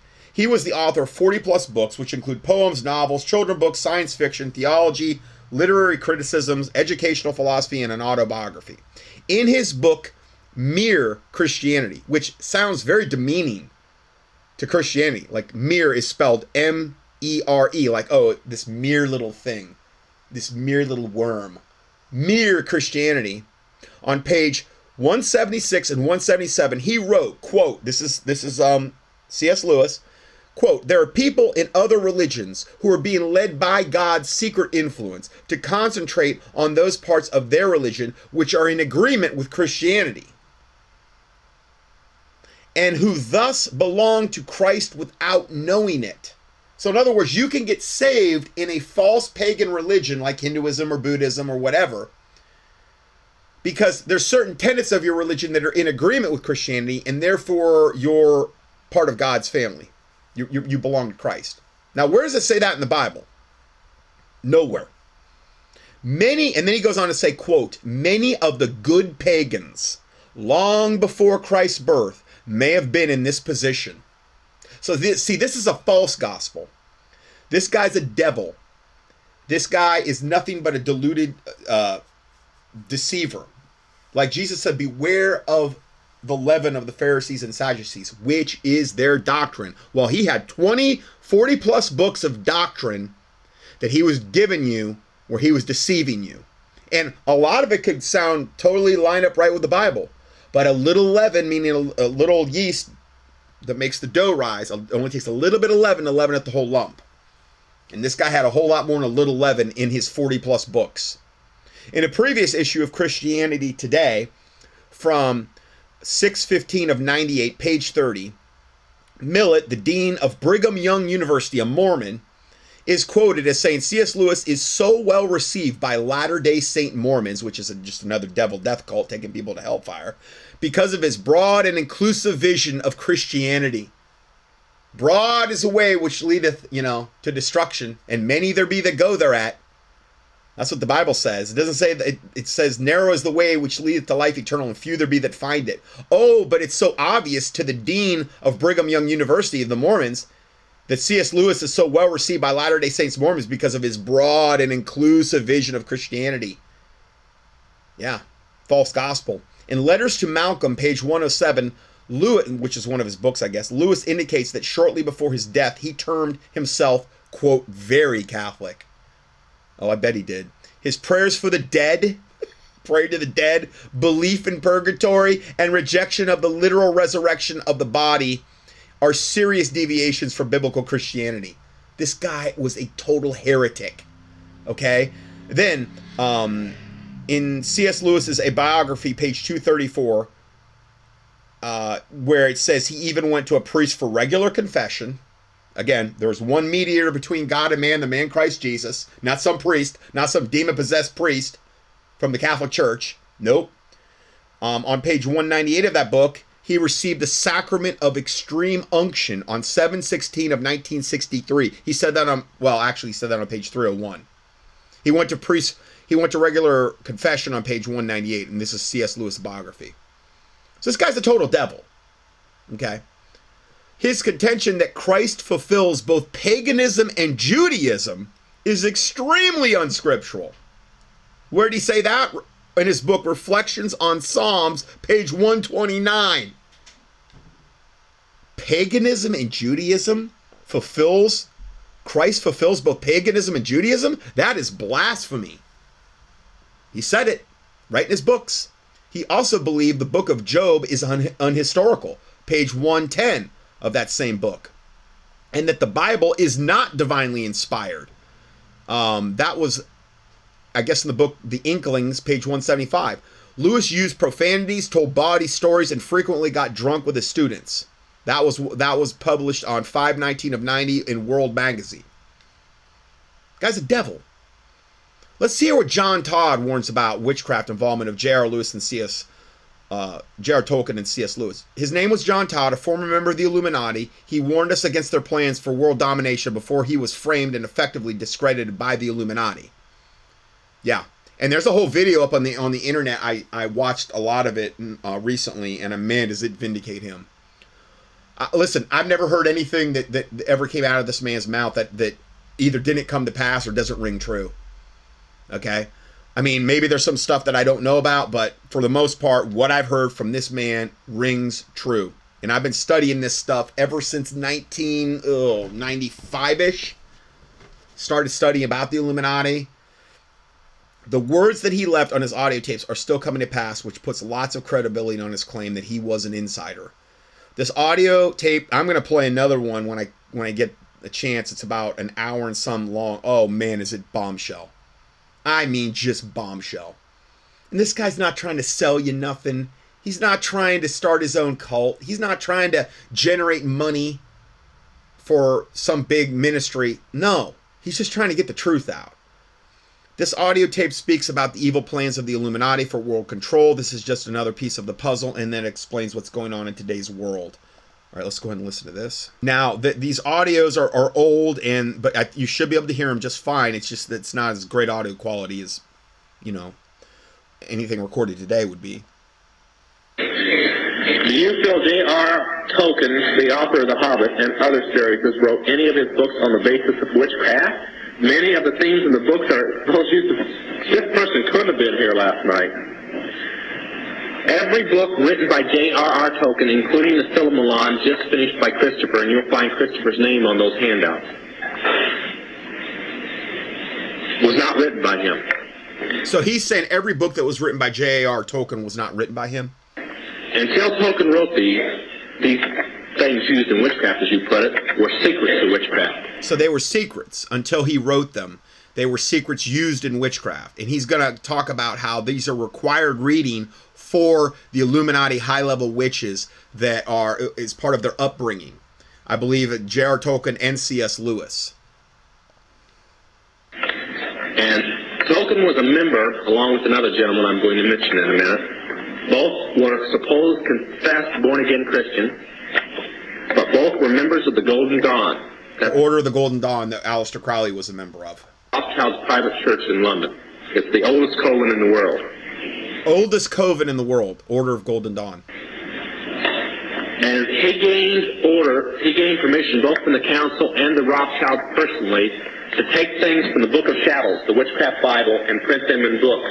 Okay, so this basically what you're getting with Tolkien's work is he's taking from the Book of Shadows, which is a witchcraft grimoire, which is one of their basically like their Bibles, and he's basically stylizing them and reprinting them in his books, J.R.R. Tolkien, and I also believe C.S. Lewis, these concepts, okay? Many things that The Hobbit and the books of the trilogy, like The Lord of Rings and Tutars and so on, and the Silmarillion are fairy tales, but they're the gospel to witches. According to witches, those things really did take place. So The Hobbit and all these Lord of the Rings, these are like their Bible. This is like real to them. If you've got them in your home, you wouldn't own a Satanist Bible, at least I hope you wouldn't. Pray for you if you would. And you wouldn't own a witchcraft Bible. Why would you own part of the witchcraft Bible? Right. Now, in other words, if you got them in your home, get them out because they're cursed books. Oh, don't do this, but you could go to the occult stores and you could pick up many books that came out after The Hobbit came out that bear the alphabet of witchcraft, the runes. But The Hobbit released them first. And they were secret upon the penalty of death till then, and nobody could have written them that had not been in witchcraft. Okay, so in other words, he's saying basically J.R.R. Tolkien and C.S. Lewis were involved in witchcraft, and this is the Order of the Golden Dawn, and who knows how much more witchcraft training they had even being raised. We're only getting the sanitized version. Now, there's a Christian author whose books are sold in every Christian bookstore. That's why I don't like Christian bookstores. Yep. Who claims that Tolkien went into the Lord. He forgot to say what Lord. And his books are required reading before you can join a coven. Required studying. His name is C.S. Lewis. Okay, so they're required reading before you join a coven. At least the covens that he was a part of, and that was C.S. Lewis. You pray about it, but they should go in the fireplace right along. Yep. And I'm going to quote from one of Lewis's books. The pathway to God is like a hall with many doors. They all lead to God. Oh, wow. The pathway to God is like a hall with many doors. They all lead to God. That's somebody trying to get you into hellfire. That's C.S. Lewis. That's one of the main guys that is quoted today. I hear it on Christian radio all the time. Brother Lewis. He's not my brother. He's a devil. He's trying to get you into hellfire. Okay, he's teaching the broad way, which leadeth to destruction. Not on your life. Jesus says that anybody comes other than through him is a thief and a robber. Amen. And this is a guy that came out of ultra high level Illuminati witchcraft, generational, paid for it with his life in the end. Penniless, disgraced, and just died. They killed him for it. And there's a whole video that gets into the whole thing about that. Okay, so I asked Taylor about this, and she just informed me that, and I speak this to their shame, that the Christian schools I had her in, basically all of them, one, you know, middle school, elementary, middle, high school, all of them across the board revered C.S. Lewis. They were different schools too. Revered him. And to the point where he was the example that was set forth to the students as this is a real Christian, and you need to read his books because this is how a real Christian author would write, and just basically adoration of this literal high-level occultist.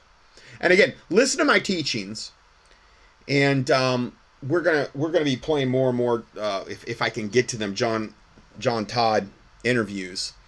And listen, I've had about 28 years to study this stuff, and I haven't seen. Every time I listen to this guy, it just rings more true and true and true to me when I hear this guy speak. And these are audio recordings from like the late 70s and early 80s. This guy was literally on the cutting edge of getting this information. He paid for it with his life. But it just rings true. And you see more and more of what he's saying confirmed now. He thought it was going to happen a lot sooner. You'll hear some of his helter-skelter things about Charles Manson. You know, he was talking about this happening within a year or two time frame. He didn't know any. I mean, this was their plan. Like I've said to you before, they wanted 1984 George Orwell to be real, that the year 1984. So see, they're way behind on the place because see, we're not on Satan's timeline. We're on God's timeline. God's been merciful. He's given us extra time.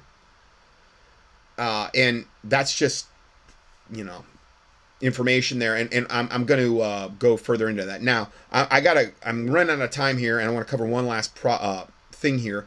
And I got a testimony from a listener. She sent me this, and I'll read it to you. It's two pictures, and it says, "Hi, Dr. Scott. Just a brief explanation of my results from using the Envive 5,000 part silver with 3 to 4 drops of DMSO, pharmaceutical grade. On 10/22/22, see the photo on the day my dermatologist took a biopsy of my left cheek on my face and swore that this was not healing for a year. 2 days later, the dermatologist called me with the diagnosis, squamous cell carcinoma. Okay, now that's about as bad as it gets skin cancer-wise. That is as bad as it gets, from what I know. And referred me to a surgeon. Surgeon said that she would cut out the whole area and biopsy it as she cut, and would stop cutting when the clear biopsy of no cancer cells. So meaning they're going to hack up her face beyond belief, is what they're basically saying. After receiving your email on October 27, 2022, entitled Cancer DMSO and Silver, it's one of the Word docs I have, I decided to follow the protocol using 1 teaspoon of 5,000 part per million silver with 3 to 4 drops of DMSO 4 times a day, or every 6 hours, and I did this for 90 days. That is a lot. That's a good amount of silver. Okay. Thank you for the information. The whole mess on my face dried up and cleared up. It's all gone. Squamous cell carcinoma. And this is just taking it internally. I went back to my dermatologist to have him look at it again after 90 days. He asked me nothing. Now, I can't post this online. Number one, it's in a paper format, and I can't transfer that to a doc. I mean, as God is my witness, I'm reading you the truth here.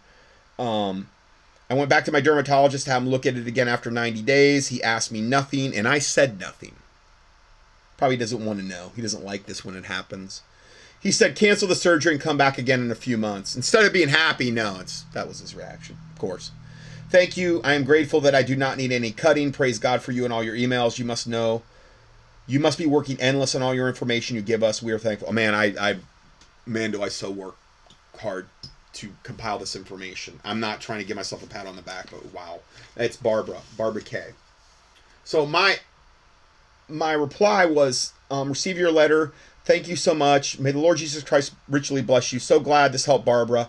Now, I will say that if this ever happens again, also apply the 5,000 part per million Envive Silver and the DMSO straight right over the affected area, as you will most likely get much quicker results. Okay, if it took 90 days, I don't even know how much quicker it would have been. Also, you can use a little aloe if that combination is a little too irritating on the skin, but it probably won't be, though. You could also put topical iodine, Leucol's iodine, on there as well. You could alternate. Now that can be irritating depending on what strength you got. Also, topical frankincense essential oil is also listed for all skin cancers. So you can also use frankincense, the oil in the biblical oil in the Bible. They brought frankincense and myrrh to the baby Jesus. You can use that one topically as well. These are just other things you can do to speed it up. I would probably do them separately regarding topical. I wouldn't combine them all. I'd probably do them separately. Okay, so now I'm going to give you what this protocol was. I give it to you here. Well, I'm running out of time, and I give you my disclaimer here. It's your constitutional right to educate yourself in the area of health and medical knowledge. Anyway, you can read the disclaimer, okay? Because I'm not saying that we're treating anything. Can't say we're treating anything. Only the medical doctors can do that. What we're trying to do is put your body in a position where we're restoring health so that your body can heal itself naturally. Okay, so the protocol that Invive originally sent me for, I believe, cancer. Of course, we're not treating it, but, you know, it'd be one of those things like, well, if it was me, this is what I would do. Okay, but can't claim we're treating it. They're saying you absolutely must use 5700 or 107. You cannot use any other strengths. Now I'm going to give my opinion on that in a second. 5 cc's per 30 pounds of body weight, whether an adult or child or animal, total dose. Now this is if you're only going to use the silver. Okay. You divide the dosages into 4 times a day. Anyway, the protocol's here. They're saying you can't even use regular 5,000 or 10,000. It must only be in bottles with the 10.7 or the 5.7 ES extra strength. Now, those are also quite a bit more expensive. Now, or you can also take each dose of the 5,000 or the 10,000 with a few drops of the pharmaceutical grade DMSO, which is what Barbara did. Barb did.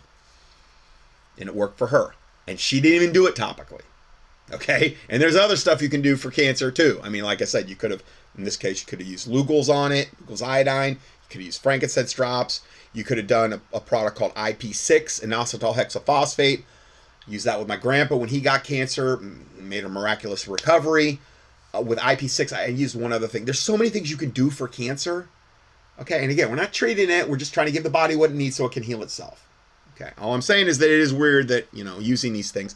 I carry frankincense and IP6 as well, as well as all the strings of silver.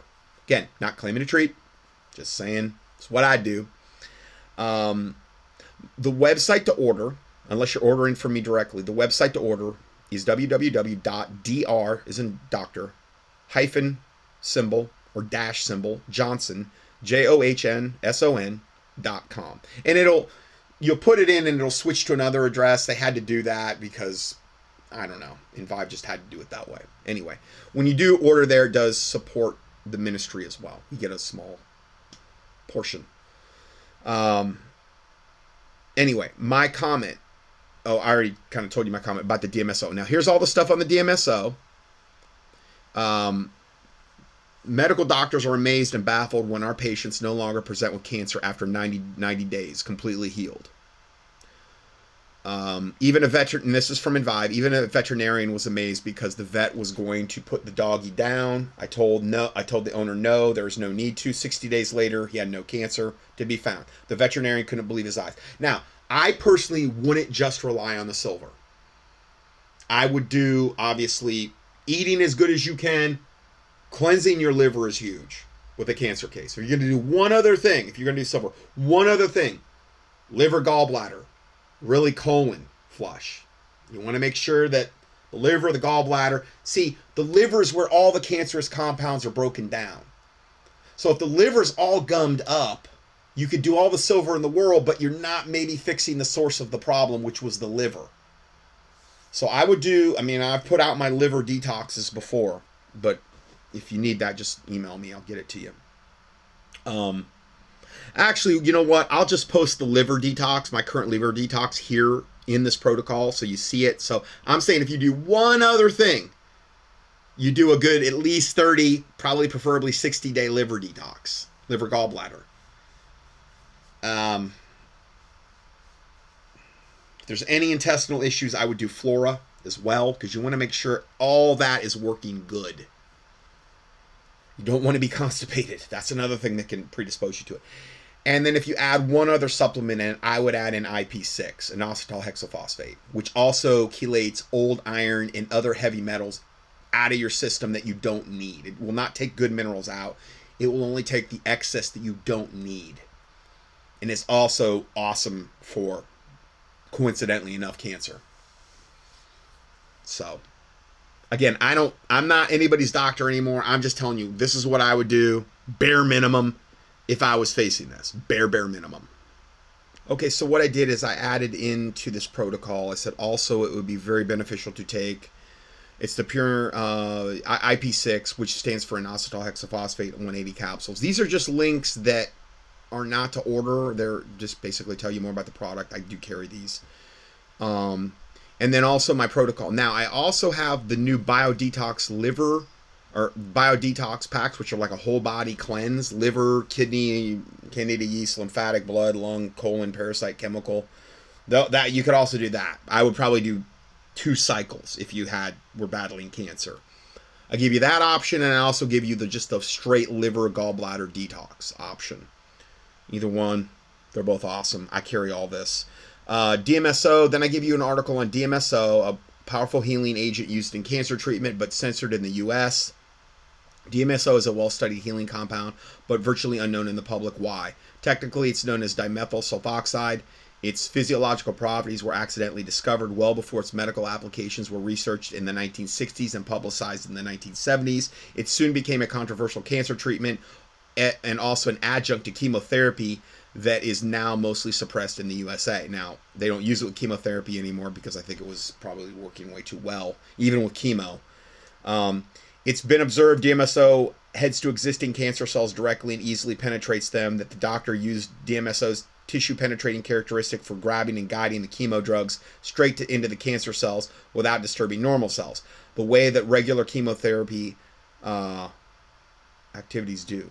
Positive results were achieved only using only 10% of the chemo. Positive results were achieved when only using 10% of the normal chemo without any serious side effects. In other words, they used 90% less chemo devil drug poison when they used the DMSO. And they noticed that there were no serious side effects at that level because the DMSO will increase penetration of whatever you put it with. Now remember, you only... for internal consumption, I only like using the pharmaceutical grade. You can find that on eBay. Get pharmaceutical grade. I think I give you some links up here, maybe. No, I don't. Yeah, I give you a link to purchase the pharmaceutical grade in this. I don't have any monetary vested interest in that. Not using the full range of expensive, dangerous, and life-threatening procedures to heal cancer is forbidden in the U.S., obviously, because they don't want to actually cure cancer, they want to propagate it. Since then, the FDA and AMA have been adamant about excluding DMSO as an adjunct for chemotherapy, because they want you to get the full complement of poisons. They want to kill you off, and then they want to drain you of every penny you have before you die in a very tortuous way from the chemo. That practice. The practice was actually known as DMSO potentiation therapy, or DPT. They don't do it anymore, though, so don't expect to go anywhere where you can get it. Here's one study that suggests DMSO alone can create apoptosis of cancer cells, meaning cell death. Apoptosis is a natural self-inflicted cell death that cancer cells normally refuse to yield to, but it will with DMSO. Dr. Ron Kennedy of MD says DMSO binds to water better than water does. This gives DMSO the ability to penetrate every single cell of the body, so whatever its other effects may be, they will be spread systematically through the entire body. Whatever is administered with DMSO tends to bind with DMSO and is carried inside the cells along with DMSO. This is why I use it with chelation, oral chelation, because it will enhance oral chelation, which is typically very, very poorly absorbed. Animal studies show that DMSO by itself inhibits the growth of breast, colon, and bladder cancer, as well as leukemia in animals. The fact that this list is not longer probably reflects the fact that DMSO has not been studied in other cancers, of course. Let's see here. I'm running out of time here. That's why I'm kind of going quick. But FDA approved for treatment. FDA approved it for treatment of interstitial cystitis or bladder inflammation. They're talking about some clinics that were shut down that were using it in America. They were using it with Laetril, which is the active component of the apricot seeds, and it was very effective against cancer. Normal cells are not affected by Laetril's amygdalin, its active fighting cancer compound that is common in apricot kernels. Anyway, that gets into that. There's a recent study that strongly implicates orthodox cancer treatments to perhaps half of all deaths certified as from cancer. So in other words, the orthodox cancer treatments are actually killing you. Okay. A hospital's pathologist career can be threatened for not signing death certificates stating the cause of death cancer, even after observing organ failures due to chemo's toxicity or radiation damage as caused by the death. Well, it's all one big satanic racket that they're just mass genociding us. The hypocrisy, lies, and cover-ups are self-evident. It is inexpensive. It can be purchased online. Just go to eBay. Key pharmaceutical-grade DMSO. Just make sure it's highly refined and pure medical or pharmaceutical-grade DMSO. It can be ingested orally. You don't want to do a ton, but even if it's 99% DMSO, usually after it's mixed with some distilled water somewhat. Don't let it get in your eyes. Clinically, it is administered by IV using a slow drip. Well, I don't know where you're going to be able to go to find that, but let's see here. It can be combined with other compounds like colloidal silver, Laetril, vitamin C, and other nutrients for cancer patients. Yeah, absolutely. And then I give you a whole list of links about DMSO if you want to explore it further. Okay, so anyway, that's all I have for today, and probably going to take next week off because I'm due to put up a newsletter, and then Lord willing we will see you in the next week regarding the audio. So God bless you and see you then.